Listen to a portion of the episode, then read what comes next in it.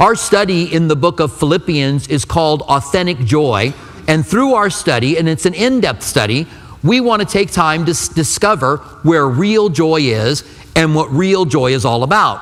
And that connects to our teaching today at the beginning of chapter 2, because the title of our study is How to Be Like Jesus, or To Be Like Jesus, Do This.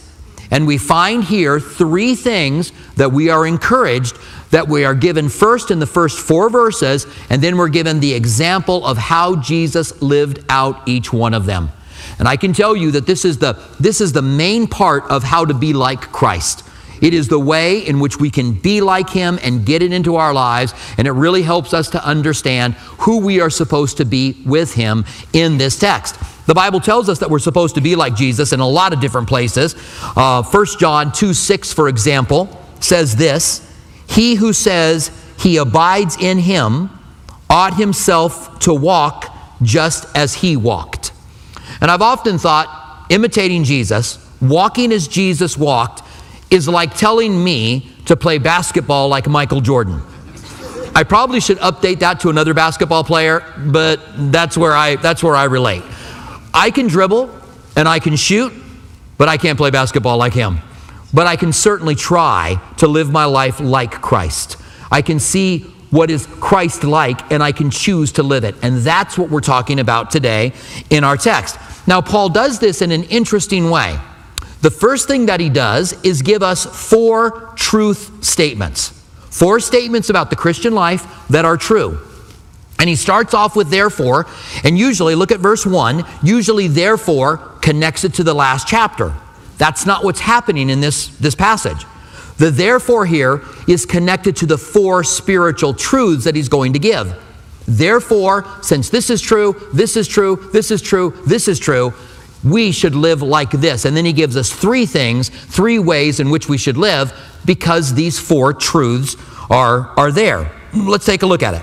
Verse 1 Therefore, if there is any consolation in Christ, any comfort of love, any fellowship of the Spirit, any uh, affection in mercy. So there's our four things. These are just true statements, truth statements. The first one is if there's any consolation in Christ. The word consolation means encouragement. If there is any encouragement in Christ. And I got thinking about this last week. I had kind of a busy week. I ended up working a little bit on Monday, and I woke up Tuesday for our staff meeting, and I just felt like I feel a little burned out now. And when you feel a little bit burned out, and this is just part of being human, we feel at times like we want to quit. We feel at times like, am I doing a good job? At times, you know, what, what are the things that I need to be doing? And am I really doing what I'm supposed to be doing? And then all of a sudden, something will happen. And it's like Jesus encouraging you. And the next thing you know, there's a new fire again. You're no longer burnt out, but there's a new fire for what God has called you to do. I, I thought of this example today. When, when you're on a diet and you start really cutting out everything and you're doing really good, and then you stand on the scale after four or five days and you weigh more. Have you ever had that happen to you? And you think, I gave up all that good food and I weigh more.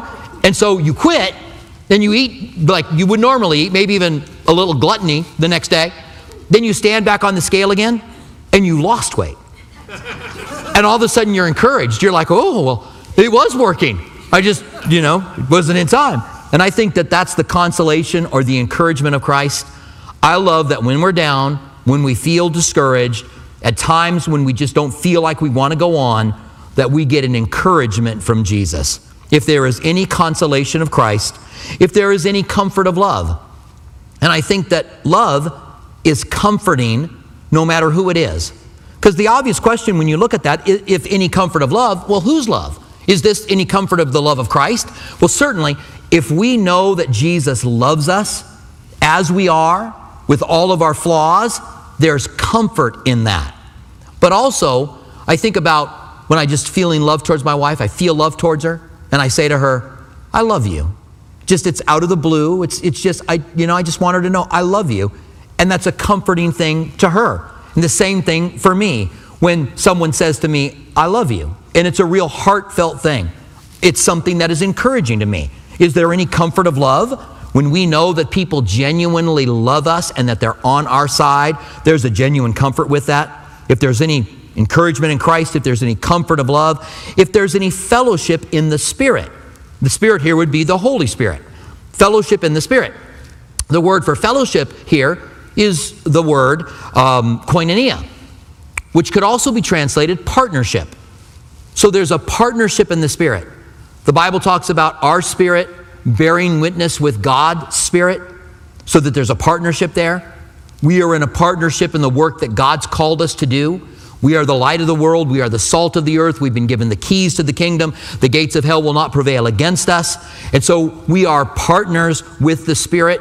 And I love that idea of fellowshipping with the Spirit. Because when we use koinonia, we generally mean it here. That we've got to go beyond just attending church and make some connections and have a partnership together in, in, in that koinonia.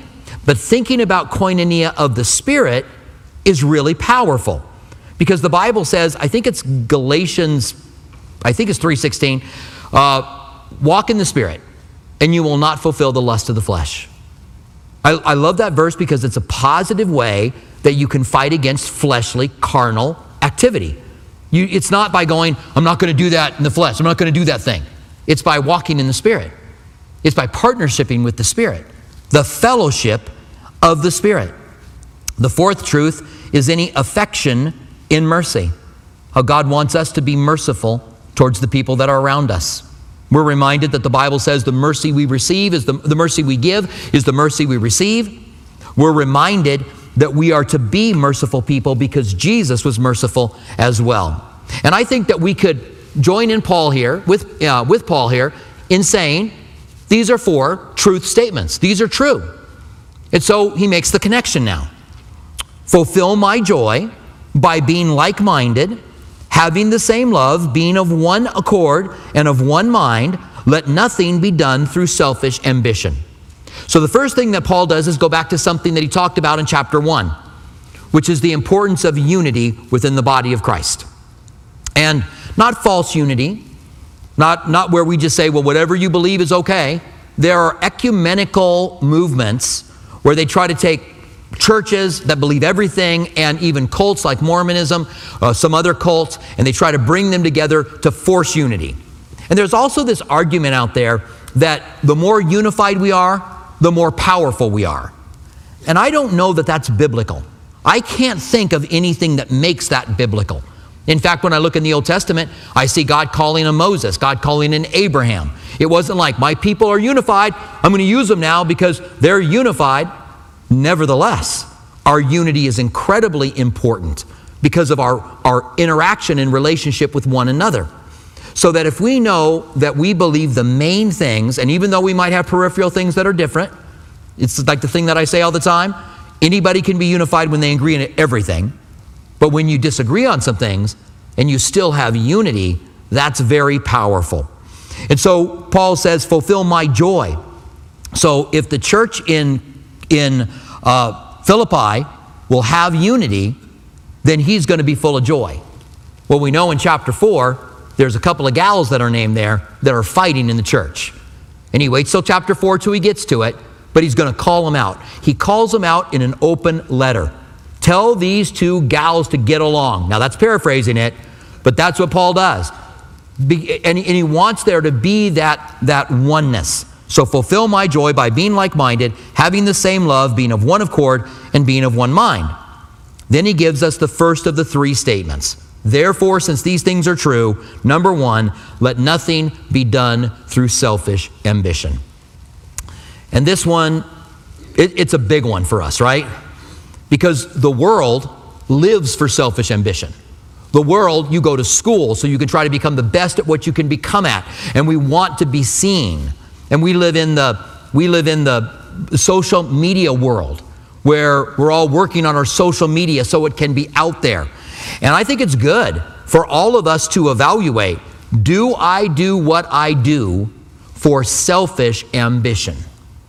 Is it possible that you could have another ambition that could go above the selfish ambition. I also want to remind you the disciples had selfish ambition. They fought regularly about who was the greatest among them. And Jesus, it's interesting, never rebuked them, but instead said to them, If you want to be great in the kingdom of God, then learn to be the servant of all. Take the lowest role you can take. Humble yourself and take the lowest role, and you'll be great in the kingdom of God. For in the world, the leaders lord over them, but not so in the kingdom of God.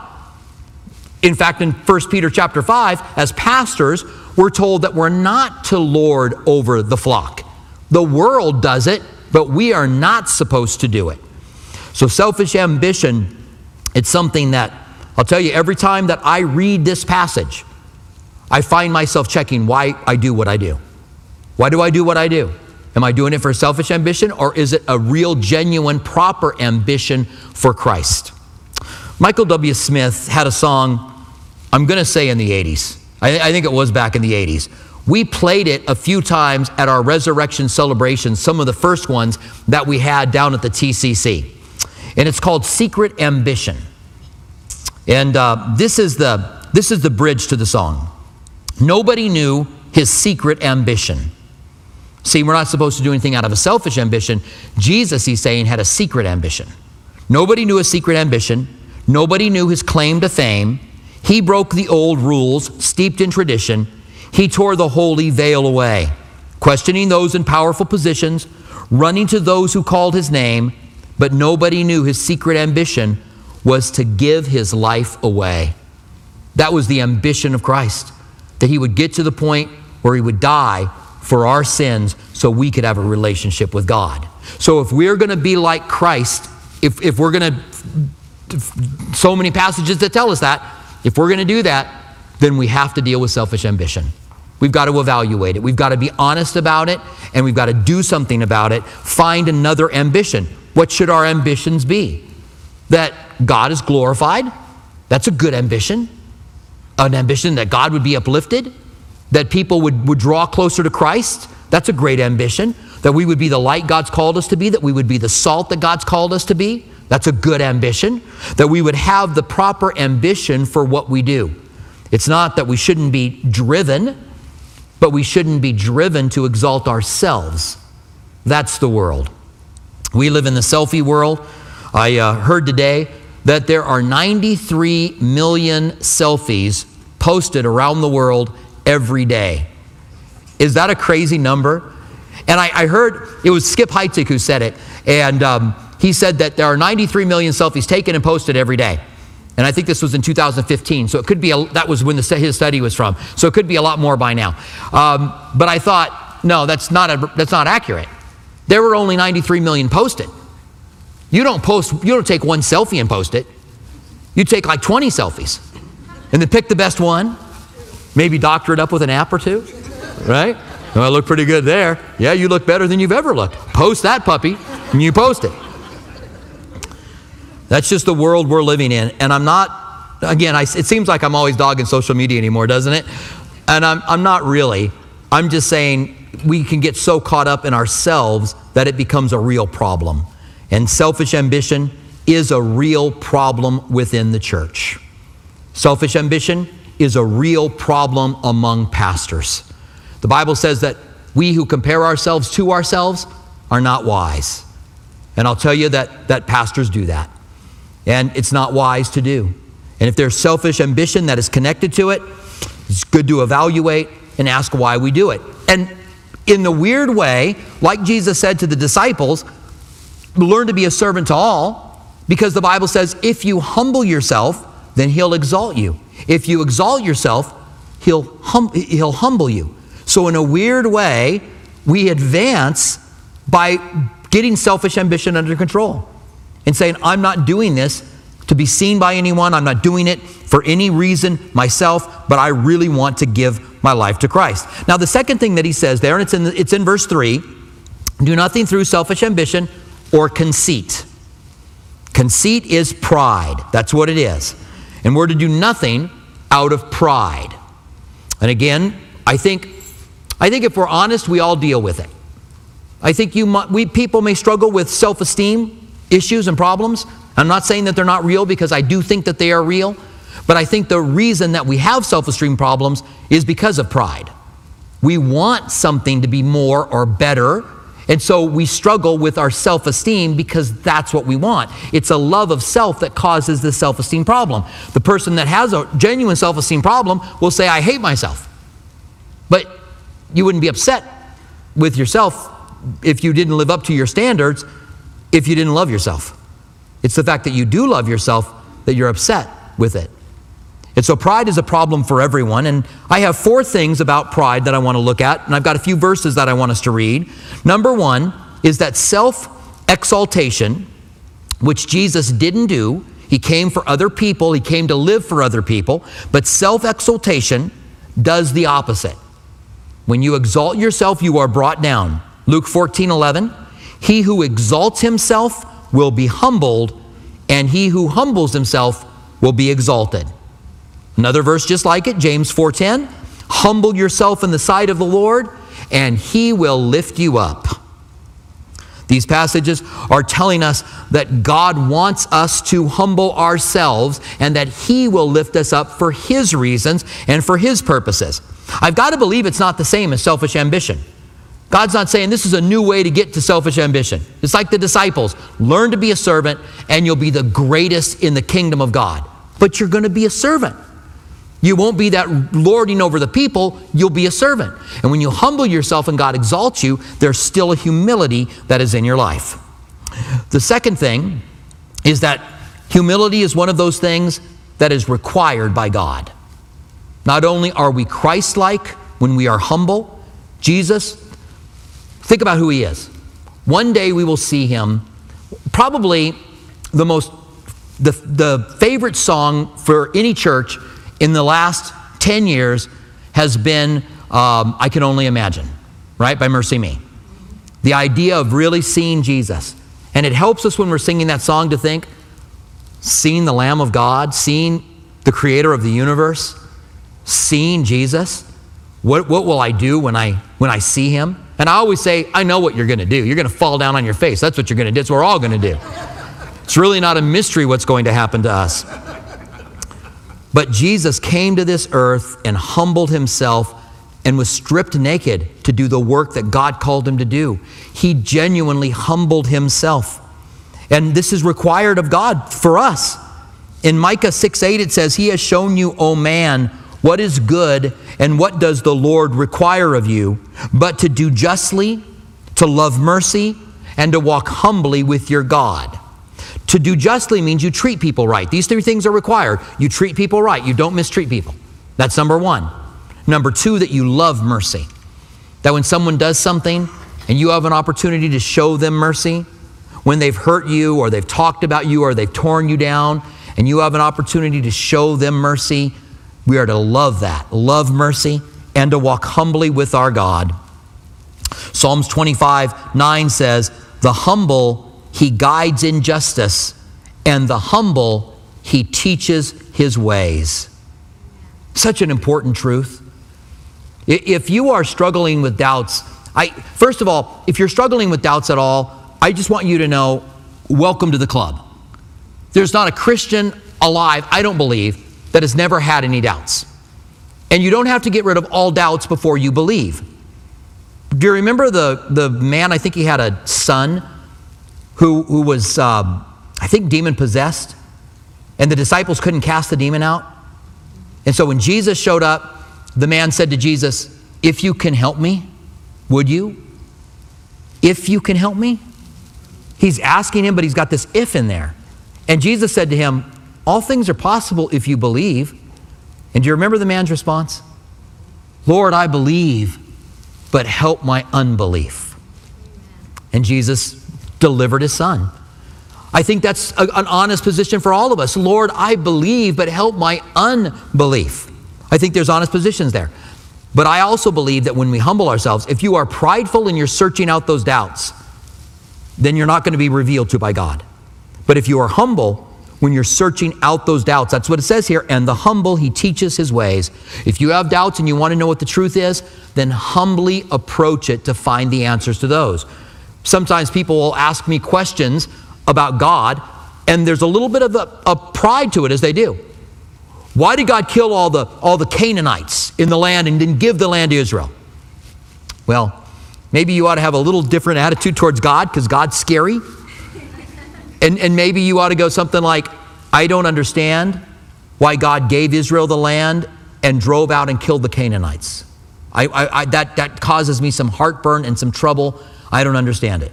And by the way, if you have that problem, you're not the only one that has that problem. A lot of people have those kind of struggles. But when you begin to seek God humbly, you have a better chance of really gaining an understanding.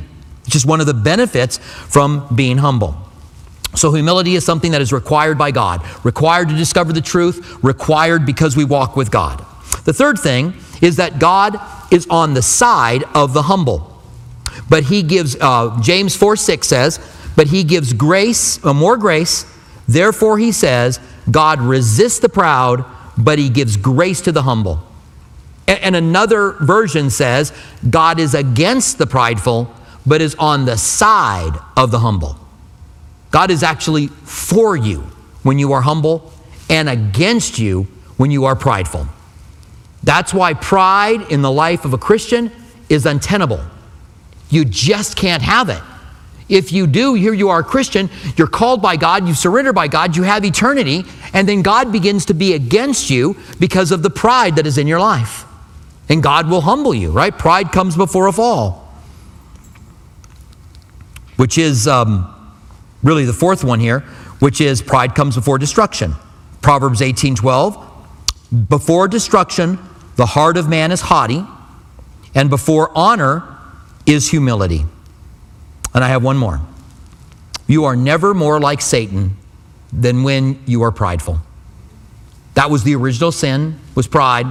And Satan looked at God in all of his glory, looked at himself, a creation, but pretty spectacular, and said, I'm going to exalt myself above the throne of God.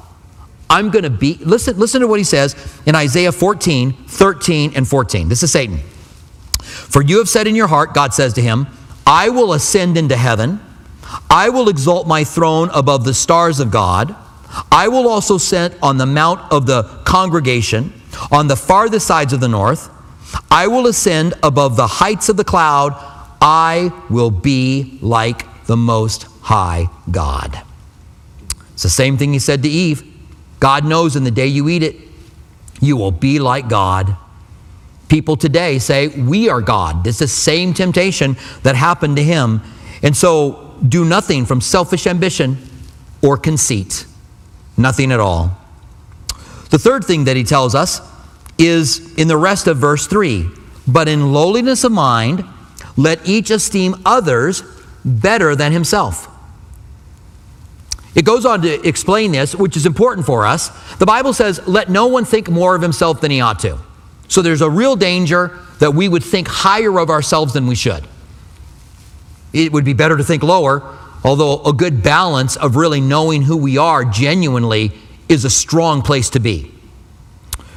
So, in lowliness of mind, we esteem others better than ourselves. We consider people to be better than us, not consider us to be better than them. I'm not quite sure what movie it, it is but I've seen enough of it around to know, right? I think it's Ron Burgundy from, what's the movie? Anchorman, okay? And I think there's a line. I keep on saying I think because I'm not quite sure. I should have looked it up. But there's a line, I think that he says, I, I don't know if you know, but I'm a pretty big deal. And I've heard Christians say things like that before. I've heard Christians, I, I, I, I've heard pastors say, Do you know who I am? And you think, those words should never come out of a pastor's mouth, ever. Do you know who I am? Yeah, you're the servant, right? That's what word minister is. It's a servant. You're like a table waiter. That's what you are, right? To the body of Christ. That's the position God's given you. So we are to esteem others better than ourselves. This just means we reevaluate how we look at people and how bad it is when you look down on someone when you consider yourself to be better than them. He gives us a little more direction when he says in verse 4 let each of you look out not only for his own interest. It's not that your interests aren't important, it's not that you would neglect your interest. You need to look out for your own interest, you need diligence, all of the things Proverbs tells us about having a, a well rounded, solid life we want to put into our lives. No, look out not only for your own interest, but also for the interests of others. And that's what Christ did when he came and gave his life for us. He put away selfish ambition. He had no selfish ambition. He didn't do anything that he did out of pride. And he put other people's interest above his own, that he went to the cross and suffered. And when we do these things, these three things, we are never more like Christ. Now, certainly there's more to being like Christ than just these. But if this is all we ever master, we'll end up being a lot more like Jesus in the end than, I, than, than we could possibly even imagine. If we say, you know what, I'm going to live Second Thessalonians, um, Second Philippians. That was a few months back in Thessalonians. I'm going to live Second Philippians. Now, this next section that's on here, I don't want to dive into. This is an in-depth study in the book of Philippians, so we're diving into each you know passage. Uh, but I want to read it because this is the example. So what Paul did here was give us four truths and then tell us how we're supposed to live, and then shows us how Jesus was like this. So that's this next section. He shows us how Jesus didn't have selfish ambition, didn't have conceit, and was putting other people's interest above his own. So he says in verse 5, and I'm, I'm going to try to read this without much comment, maybe a little bit, but we'll cover it next, next Wednesday, Lord willing. This is where we'll be at. Let this mind be in you, which was also in Christ Jesus, who being in the form of God, did not consider it robbery to be equal with God. Now, we'll get into that next week of the things Jesus said in his earthly ministry about him and the Father being one, and about how he is subservient to the Father in the Godhead, but he is equal to the Father. So, these are details we'll cover next week. And we'll talk some about deity and the interaction of the Trinity out of this passage. But verse 7 But made himself of no reputation how did he make sure he, how did he not have selfish ambition, conceit, or put other people's interest above his own? Number one, he made himself of no reputation. We are, we are the defenders of our reputation. Now, again, this is natural. It's just natural.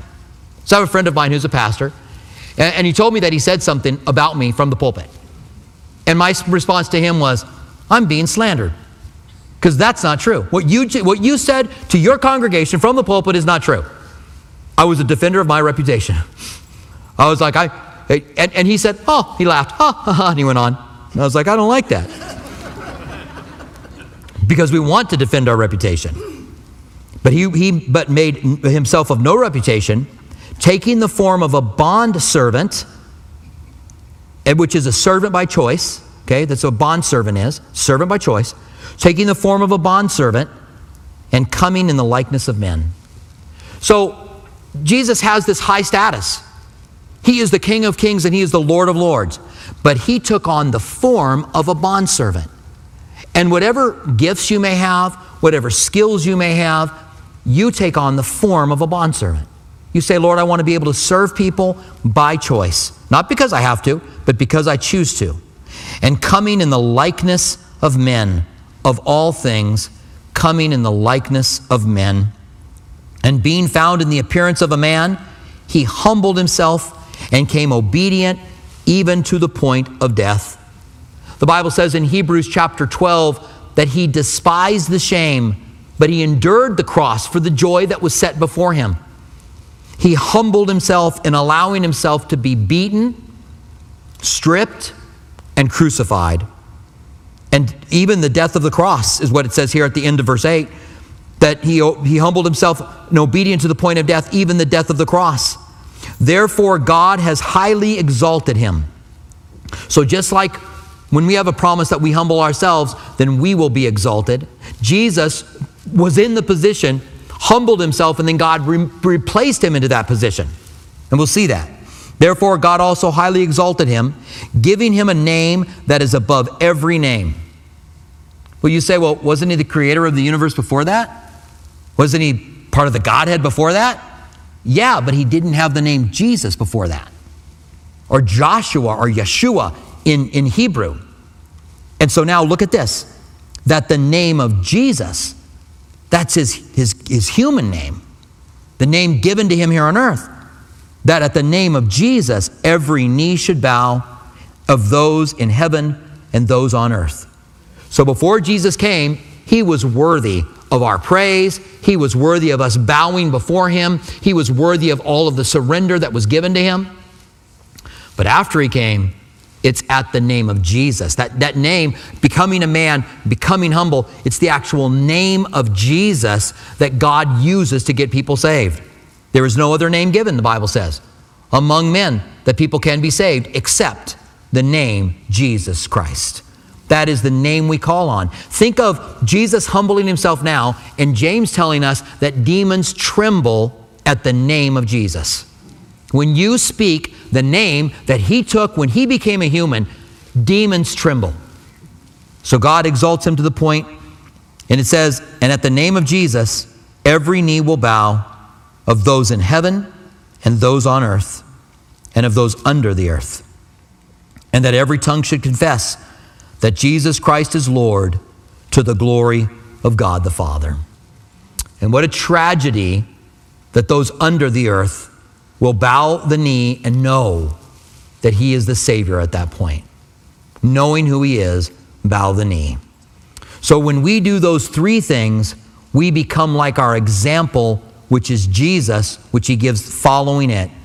May we genuinely examine and ourselves in selfish ambition, conceit and pride, and whether or not we genuinely put other people's interest above our own interest. And in, in doing so, we become like him, and God is honored and blessed. Stand with me, would you? And let's pray together. Father, thank you so much for the passage that we're able to cover here today and the incredible truth that we find in it. That, that you give us encouragement that we have this fellowship with the Spirit, and that you call us to put away selfish ambition, pride, and our own interests, living for our own interests alone.